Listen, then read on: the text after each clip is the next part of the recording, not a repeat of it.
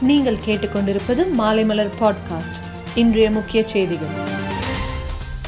மழலையர்கள் பள்ளிகளும் நவம்பர் ஒன்றாம் தேதி முதல் திறக்கப்படும் என அரசு அறிவித்திருந்தது. இந்நிலையில் தமிழகத்தில் மழலையர் மற்றும் நர்சரி பள்ளிகள் தற்போது திறக்கப்படாது என அரசு அரசாணை வெளியிட்டுள்ளது. கேரள மாநிலம் திருவனந்தபுரத்தில் நடந்த தங்க கடத்தல் வழக்கில் ஐஏஎஸ் அதிகாரி சிவசங்கரன் உட்பட இருபத்தி ஒன்பது பேர் மீது நேற்று சுங்க இலக்க அதிகாரிகள் குற்றப்பத்திரிகை தாக்கல் செய்தனர். மேலும் இந்த விசாரணையில் முப்பது கிலோ தங்கம் கடத்தப்பட்டது உறுதியாகியுள்ளது என கூறப்பட்டுள்ளது. சென்னை கண்ணகி நகரில் அரசு மாநகர பேருந்தில் திடீரென ஏறி முதலமைச்சர் மு க ஸ்டாலின் ஆய்வு செய்தார். அப்போது அவர் மகளிருக்கான இலவச பேருந்து சேவை எந்த அளவுக்கு இருக்கிறது என்பது பற்றி பெண்களிடம் கேட்டறிந்தார். தமிழகத்தில் ஆறாவது கொரோனா தடுப்பூசி முகாம் இன்று தொடங்கி நடைபெற்று வருகிறது. இந்த மெகா தடுப்பூசி முகாமுக்காக கையிருப்பில் இருந்து அறுபத்தி ஆறு லட்சம் கொரோனா தடுப்பூசிகள் மாவட்ட வாரியாக பிரித்து அனுப்பப்பட்டுள்ளது. கொரோனா விதிமுறைகளை பின்பற்றி பிளஸ் ஒன் நேரடி தேர்வுகள் வருகிற இருபத்தி ஏழாம் தேதி முதல் மீண்டும் நடத்தப்படும் என கேரளா கல்வித்துறை சார்பில் தெரிவிக்கப்பட்டுள்ளது. தமிழக கவர்னர் ஆர் என் ரவி டெல்லியில் பிரதமர் நரேந்திர மோடி மற்றும் உள்துறை மந்திரி அமித்ஷா ஆகியோரை இன்று சந்திக்க உள்ளதாக தகவல் வெளியாகியுள்ளது.